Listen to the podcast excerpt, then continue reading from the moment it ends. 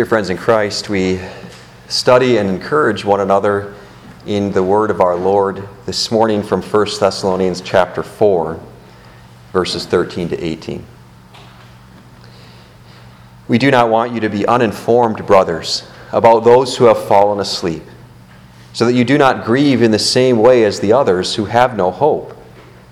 Indeed, if we believe that Jesus died and rose again, then in the same way we also believe that God will bring with him those who have fallen asleep through Jesus. In fact, we tell you this by the word of the Lord. We who are alive and left until the coming of the Lord will certainly not go on ahead of those who have fallen asleep. For the Lord himself will come down from heaven with a loud command, with the voice of an archangel, and with the trumpet call of God, and the dead in Christ will rise first. Then we who are alive, who are left, will be caught up in the clouds together with them, to meet the Lord in the air. And so we will always be with the Lord. Therefore, encourage one another with these words. These are God's words before us today. May the Holy Spirit bless us as we encourage one another in Christ's resurrection. That those who die will not miss out, that death is no more than sleep and that faith is based on God's Word. Have you ever noticed that Jesus' most profound statements were often short and easily overlooked? People tend to see Jesus as some wise spiritual guru who taught the masses with lengthy sermons day after day. Certainly, the Bible gives us a couple of examples of long oratories that Jesus had where he did teach and preach to the people. And certainly Jesus was wise. But most of Jesus' influential statements, the most important ones, the real critical teaching moments of Jesus, were just short statements. Consider a few memorable passages that serve as examples. When Jesus said, The Son of Man did not come to be served, but to serve and to give his life as a ransom for many. Mark 10:45. When Jesus said, "Heaven and earth will pass away, but my words will by no means pass away." Matthew 24:35. Jesus said, "Blessed are they who hear the word of God and keep it." Luke 11:28.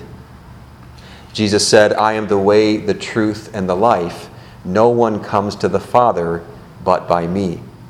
John 14 verse 6. Jesus said, You did not choose me, but I chose you. John 15, verse 16. If you open up your Bible, chances are you'll be able to find a page, at least in the Gospels, where we have the direct quotations of Jesus, where you find a similar statement. We might call them quick hitters that are filled with wisdom, grace, and practicality for our lives. It's not that Jesus is just imparting spiritual wisdom here. These things make sense. These words apply to our lives. But because Jesus' statements are often so simple and succinct, they are so easily overlooked. Many people gloss over these passages when reading their Bibles. Many people would rather remember the great stories about Jesus, the things that he did, not so much the things that he said. When you think about the resurrection, there is no more amazing miracle, there is no more amazing thing that Jesus did than rise from the dead. But he also had similar, short but powerful statements about the resurrection. In John chapter 10, Jesus said, I have come that they may have life and may have it more abundantly. In John 14, Jesus promised, Because I live, you will live also. These simple statements about the resurrection tell us the hope that we have through Jesus. These passages are where the life that he took back on Easter intersects with your life today. But the difficult reality is that our lives are fleeting and fragile. James delivers this stunning question and answer in his letter. He says, What is your life? It is but a vapor that appears for a little time and then vanishes away. While we recognize the sure promise of Jesus even in his resurrection and what he assures us will happen in our lives because of that resurrection, we also often wonder if it's too good to be true. With all the pain, heartache, ailments, and especially reality of death that we are faced with in this world, can we really believe that there will be life with Jesus after death? Well, that's where the Thessalonian Christians were when Paul wrote this letter to them. Despite all the teaching and training that Paul had given them, they were questioning how the resurrection of Jesus would be delivered. The specific area where the Thessalonians were struggling was in understanding how Christians who, have, who had died already would receive the blessings of the resurrection. What would happen to them? When it came to that final day, when Jesus would return, the logical assumption was that those who had already died would somehow miss out.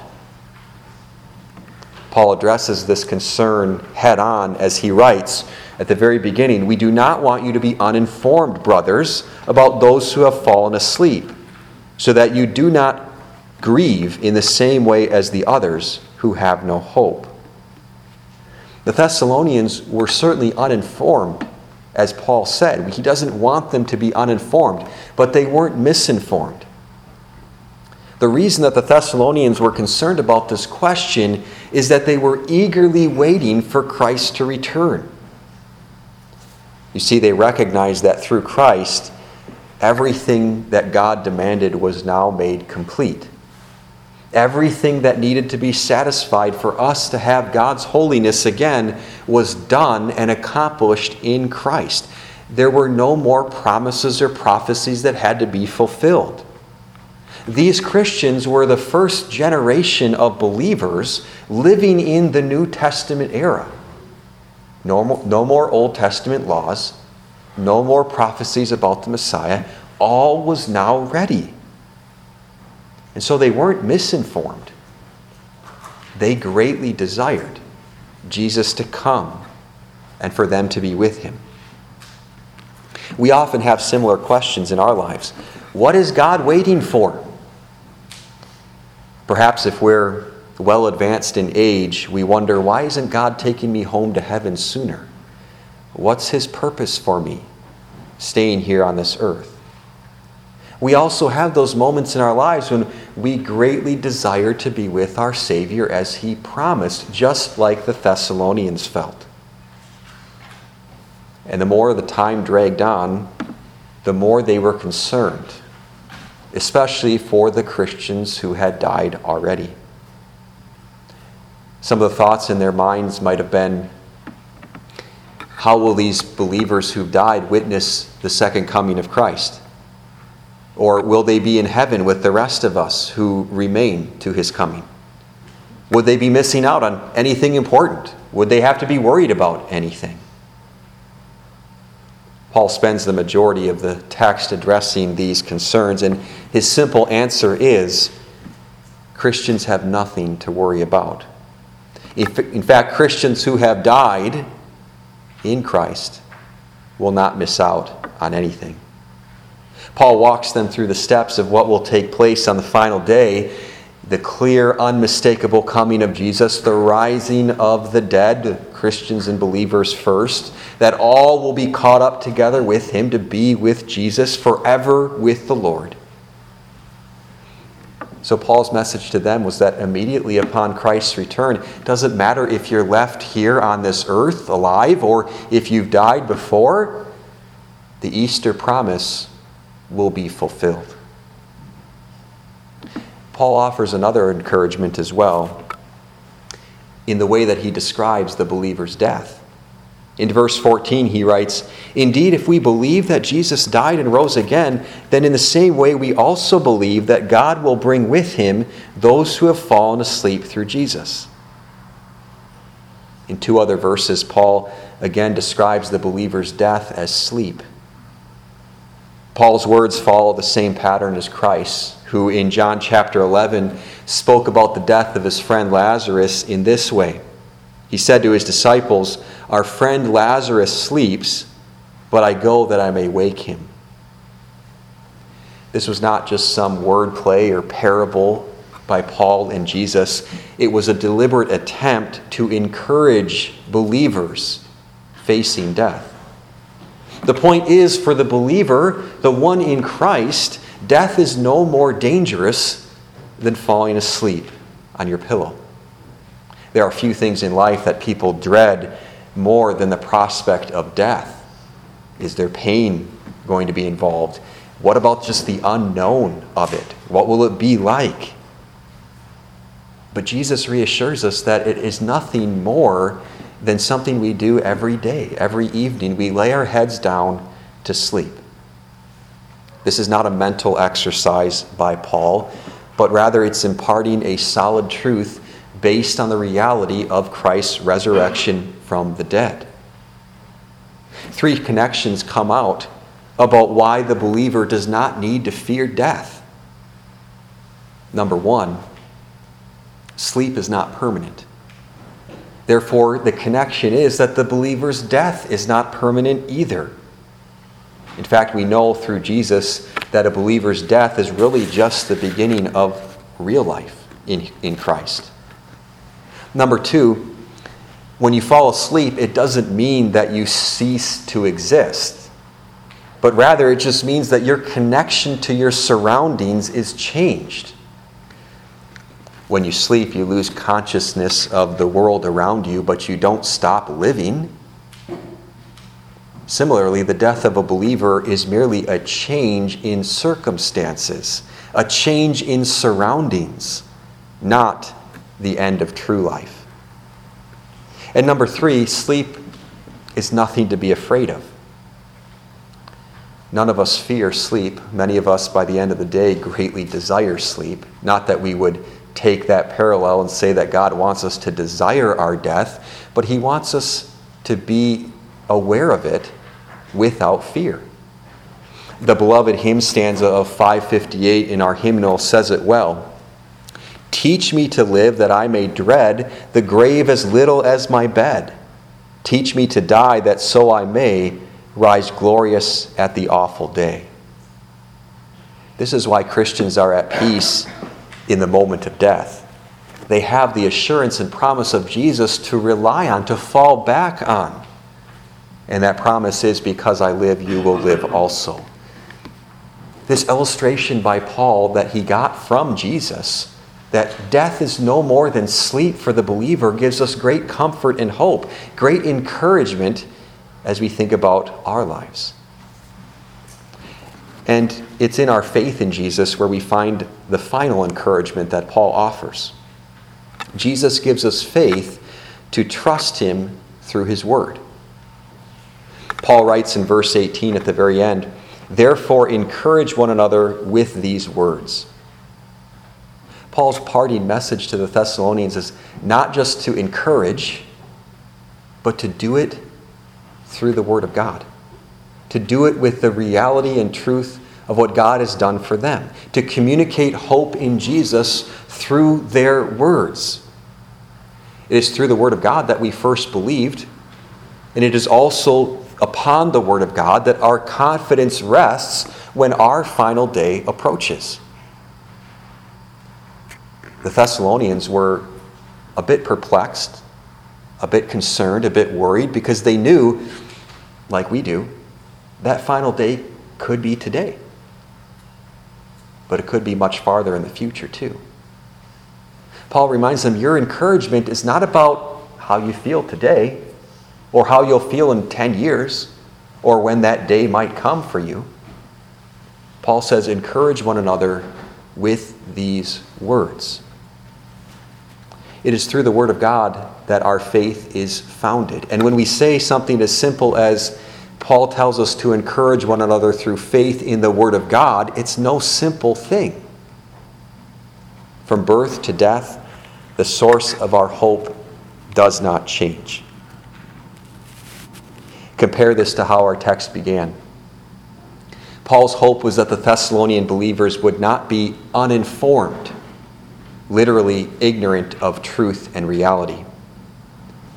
Well, the way to be informed about something, to know the reality of the hope that exists, is to be educated in its truth. And so, to be informed about the resurrection, whether it be Christ or what we think about our own, we need to be led by the Word of God.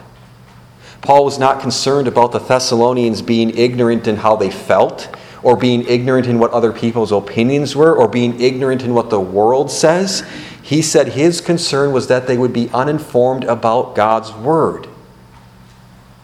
And that is our hope as we continue to communicate today, just as Jesus has instructed the first witnesses of his resurrection. The Word of God is the source of the resurrection message. But it's the faith that believes that message that connects us to Jesus. So as we encourage one another, we don't do so just by talking about the Word of God or even learning the Word of God. We encourage one another by growing in faith. And the Word of God is important to that because it's through that that we grow and sustain and walk forward in our faith. I'd like to show you an example of that this morning.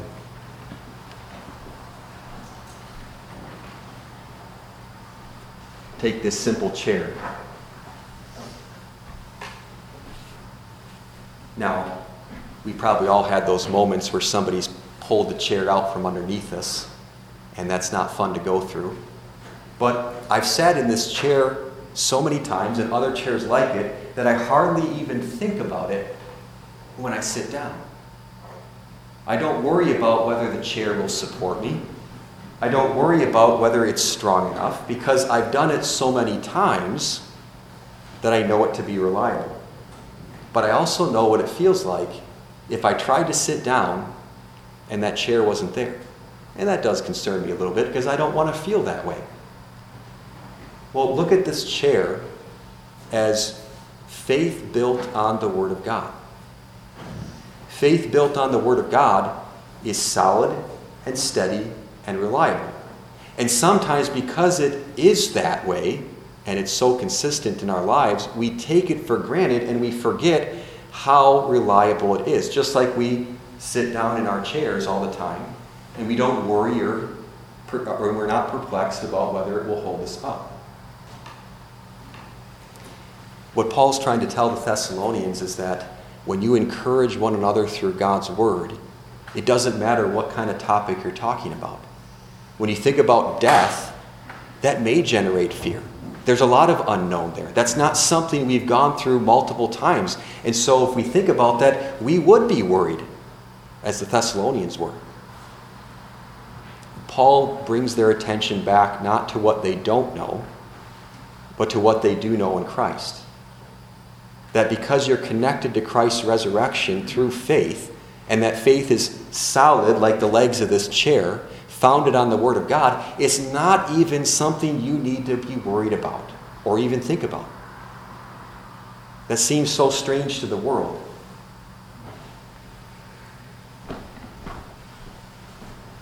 To think that death is not something we even need to consider, just like it, sitting in a chair as we do every day. But that's what God wants you to consider, even when you're faced with the reality of death hopefully for those of us here today and those watching online, that reality is not going to happen anytime soon. But we're faced with the results of death every day pains in our bodies, limitations in our minds, frustrations in our relationships. We may not be up against death's door every day, but we see its effects every day.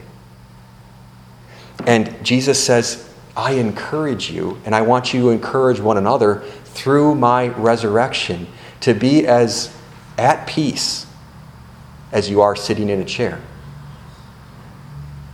That chair has to uphold you. There is an element of trust to that. You're not sitting on your own power. But when you have a faith backed by the Word of God, through the resurrection of Christ, there's nothing more stable than that. So the Thessalonians had concerns, and Paul wanted them to be encouraged. Likewise, each generation of believers faces similar obstacles, questions, and doubts, concerns about their work, fears about continuing onward, anxiety about the future, and the greatest threat that looms behind all of it death. Death is that foreign agent in the world. It causes us to fear because of the implication that it has on our lives. Will we lose everything? What happens after death? How do I know what's most important in life? What should I be doing? But most critically, as believers, what does death mean to my faith? What does it do to the promises that are given to me in Christ? Will I be robbed even of these? Jesus' answer is clear Be encouraged. Death has been defeated, and with it, all the questions, doubts, concerns, fears, and anxieties associated with it. Through Jesus, you can be encouraged as if you're laying your head down to sleep, or as if you're sitting on a chair, something you do tons of times a day without even thinking about the implications of it. Be not uninformed, but encourage one another with these words. Those who die in Christ will not miss out. Death is nothing more than sleep for the believer. And faith founded on God's word connects you to the resurrection. In Jesus' name, amen. Please rise.